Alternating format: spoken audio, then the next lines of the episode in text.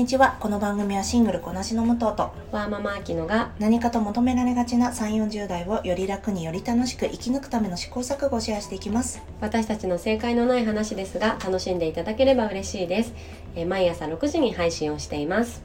はい。今日はミモザウィーク3日目ですね。はい。はい。今日もじゃああきちゃんの質問にうん。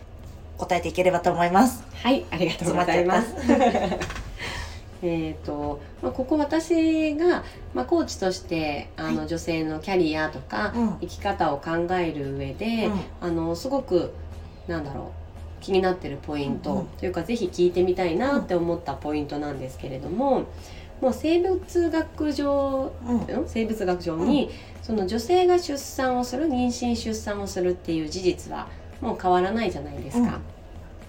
でその上でやっぱりあのーまあ、いろんな今制度があるけれども、やっぱりあのキャリアがストップしてしまう瞬間、うんまあ、その後の育児期間も含めてうん。っていうのがある中でフェミニスト的にはうん。何が一番最善策、うん。あのまあ、一意見としてだとは思うんだけどはい。っていうのはあるのかなっていうのうんうん。は、ぜひ今日あの今回お話聞きたいです。はい。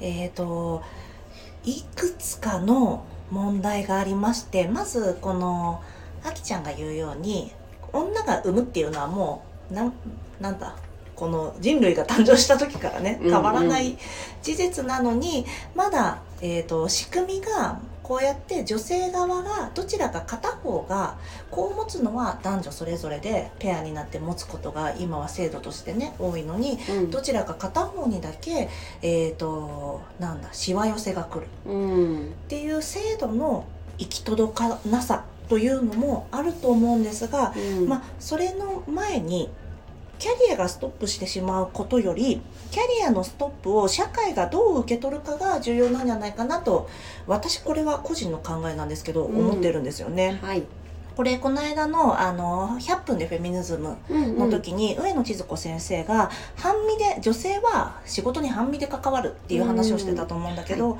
これがまさにそれで本来人間は人生いろんなことがあるから常に100%でね働けるわけじゃない。常に健康でベストな状態でいるわけじゃないんだけど今の社会が健常な状態の男性向けにデザインをされているから、うん。そこのことの方がキャリアのストップよりもより問題なんじゃないかなと思うんですよね。うん。そう、ま、え例えばこれえー、と Facebook 今メタバースか。メタバースの CEO、CFO かな。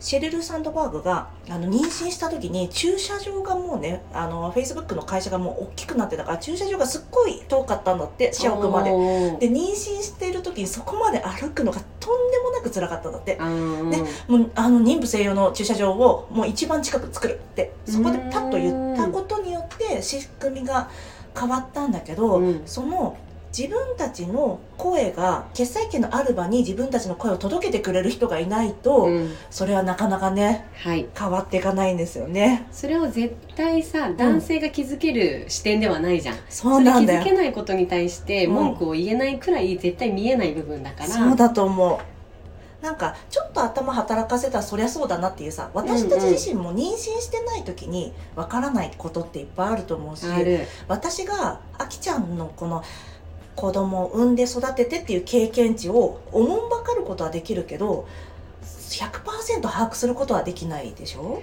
でも私ねあの、本当にこれ武藤すごいなと思って、お覚えてるんだけど、うん。私ももちろん初めての出産の後、うんうん。どんな状況になるかなんて分かってなかったし、うんうん。今までの友達には全然配慮できてなかったんだなってすごい大きく反省したタイミングだったんだけど、だけど武藤はあの生まれたてのね子供を見に来てくれて、こう遊びに来てくれる時にあのカトラリー系全部持ってきてくれたのよ。あそうだったねそういえば。だからそこの配慮ってすごく本当に想像力だなと思ってこれがあったらこの人が助かるとかっていうあの、まあ、アイデアマンでもあると思うんだけど、すごいなってへえそっか。思いました。な割とこのゲストだから持っていかねばみたいなのもあったしうん。あと大変な時だったと思ったからね。そうそう。でもよかったそれが役に立って。いやーすごいなーってあのすごくね、あの刺激をいただいた出来事。っていうところをねあの今発表したっていう。ありがとう。じゃあ私はこれからも誰かちょっと弱ってる人のところに行く時はねカトラリーまで持っていく。弱ってる時というか あれだけどなんていうの？配慮の一つとしてね。そうそうそう、う。んね。シェルル・サンドバーグの話を戻すとやっぱりこの女性の声を精度にまで落としていくのはえー、とアファーマティブあ今すっごい感じましたけどアファーマティブアクションとかパリテとかっていうのが必要なんですよね。まうん。アファーマティブアクションを簡単に説明すると、まあうん。えー非白人以外非白人男性以外を必ず30%は雇用するだとか、まあ、それ、うん。えー、と国とか企業とか州によってちょっと違うあの細かい制度は違ってきたりするんだけど大体そういうことで、パリテは、えー、50%以上は女性にししなくてはならない。うん。でえー、とアイスランドって男女平等がすごく進んでるんだけどはい。アイスランドはですね、えークォーター制というのを取ってましてはい。この40%以上男女ともに40%以下に議員の数をししてはならないのよ。うんうん。そうだから今までまあ100%のところ4040うん。だから別に私はえ？別に女性が100%全員女性でもいいんじゃないかなとは思うんだけど、うん。まあアイスランドはねそこを平等に。でちなみにアイスランドまたこの出産周りの話に戻るとアイスランドは男性も女性も育休を取る義務がありますああ義務なんだね。もしくはそれを捨てなくちゃいけないんだけどうん。でもなんていうの国からその制度はお金もらえるのでこのキャリアのストップキャリアの断絶っていうのをこの子人あ親になった成人女性成人男性はそれぞれ経験する。うん。なのでそのそれぞれ経験するっていうのはかなりなんだろうな自分たちの考え方も変わってくるし、男性もさこのまあ男性が決めた制度で今私たち働いてるんだけど、はい。この男性はさ女性が働かない分を今まで頑張って働いてきたみたいな状況じゃん、まあ、だからこそ権力とか富とかを男性がし占めてるというのもあるんだけどうん。それはこの男性だって別に育児した人もいいたかもしれない、うん。そうそう。ねそういう機会にもなるしやっぱり何かしらのね制度改革っていうのが必要になってくるんじゃないかなと思ってます。うん。そうなの。もうねやっぱシステム化してうん。数字も何パーセントとかっていう数字を出していかないと、うん。やっぱり変えられない事実っていうのはいっぱいあるよそうね。なの。ちなみになんだけどこの間ねちょうど世界の女性議員比率っていうのを今と昔で比べたものがあるんだけど、えー昔これが1946年とか、まあ、ほとんどが戦後に戦後にデータを取ったものは大体まあ日本で8.4%韓国とか0.5%だったの。すごいね。そう。でニュージーランドも2.5%だったんだよ。うん。そのニュージーランド2021年の今。うん、49.2%なんです。もうほぼ5割ね。そう20 21年の今じゃないね。これちょっと前の話だけどうんそう,、ほぼ5割女性なんだよね、まあ、なんでかっていうとややっぱりそういうね制度を入れてるんですよね。うん。でアメリカもい、えー昔は2.5%今は27.9%アメリカはアファーマティブアクションがあってうん。フランスは5.6%から39.5%に、まあ、ほぼほぼ40%うん。に上がったんだけどフランスはパリテがあります。うんうんうんで韓国もかなり今18.6%っていうんそううね,、高い数字に0.5%からほぼうんすごい。20%に推移してるんだけど韓国はやっぱりね、えー、と女性の党首女性の党があるんだけどそこも強いですし、あとねあのフェミニズムに対する、まあ、慰安婦問題とかも私たちが反省しなくちゃいけない問題もねもちろんあるんだけどフェミニズムに関するた関心もかなり大きい。そうだよね。女性の大統領もねあの早いうちにねそうなんだよね。出てるし。で、えーまあ、片や日本。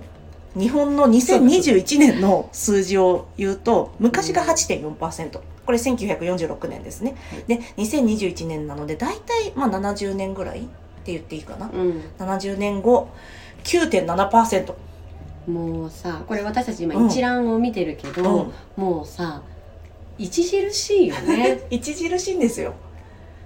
途上国と比べてもきっと低いと思うし、そうなの韓国がなんでって多分ちょっと思うと思うんだけど、うん。韓国はこの独裁政権が続いた時に国民がこの政権を奪還するっていう成功体験、うん。政治に対しての成功体験がねやっぱり大きいんじゃないかなっていうのは私は思うんだよね、私たちって政治であんまり成功体験してないよね。ないし関心が韓国のよう若い人たちとの層とうん。全然関心度うん。が違うと思うんだよね。愛国精神とかそうなんです。しかも韓国には若者がやっぱり投票率が高いので、若者がですね就職して3年間ぐらい国から確か100万円とかだと思うんだけどもらえるというシステムがあります。えー、年間？そう年間だったかな。うん。そうなんかボーナス的な1年で100万とかだったと思うんだけどごめんなさい。これちょっと今エビデンスないからあれなんだけど確かこれぐらいの数字をもらえるんですよねだから、ね。そう私たちって今高齢者まあどうしてもねもうシニア世代の人口が多いから、うん。なかなか逆転は今から難しいんだけどはい。やっぱり選挙行こうねっていう投票行こうねみたいな話もちょっとさせていただきました本当そうだよね。本当にね。なんか今はまあなんとなく暮らせてるのかもしれないけど、こう年齢を重ねてうん。た時にとんでもない制度が私たちの周りに当たり前に存在してしまう可能性がやっぱりあるから、そうなの。それを変えるにはもう本当に一日でも早いうちに、うん。私たちも政治にちゃんと関心を持って、うん。投票に行くっていうそうこ特にね。お子さんいらっしゃる方はねもう人事じゃないしね、うん、そうだね。子供の考えるようにためになるね。うん、じゃあこの子供が、えー女性が子供を産むっていうキャリアがどうしてもねストップしてしまうことに対してなんですがキャリアのストップを嘆くよりはこの誰しもがキャリアをストップさせなきゃいけない時代が来るという健常者にた健常者視点で社会をデザインしていくのではなく、うんマイノリティ視点で社会をデザインしていく必要があるんじゃないかなと私は思ってます。はい。あのそう代理出産とかもねあるかもしれないけど私は代理出産反対派なので、うんそういったことではなく社会の仕組みそのものが変わればいいなと思います。はい、はいありがとうございます。すいません私の素人意見なんですけどこんな感じで今日は、えー終わりたいと思います。今日も聞いていただきありがとうございます。この番組はスタンド FM はじめ各種ポッドキャストで配信しております。ご質問やご相談はリンクにあります。ツイッターアカウントと FM あスタンド FM のレターでお願いいたします。皆さんのフォローやご意見いただけますと大変励みになりますのでお待ちしております。ではまた次回。失礼いたします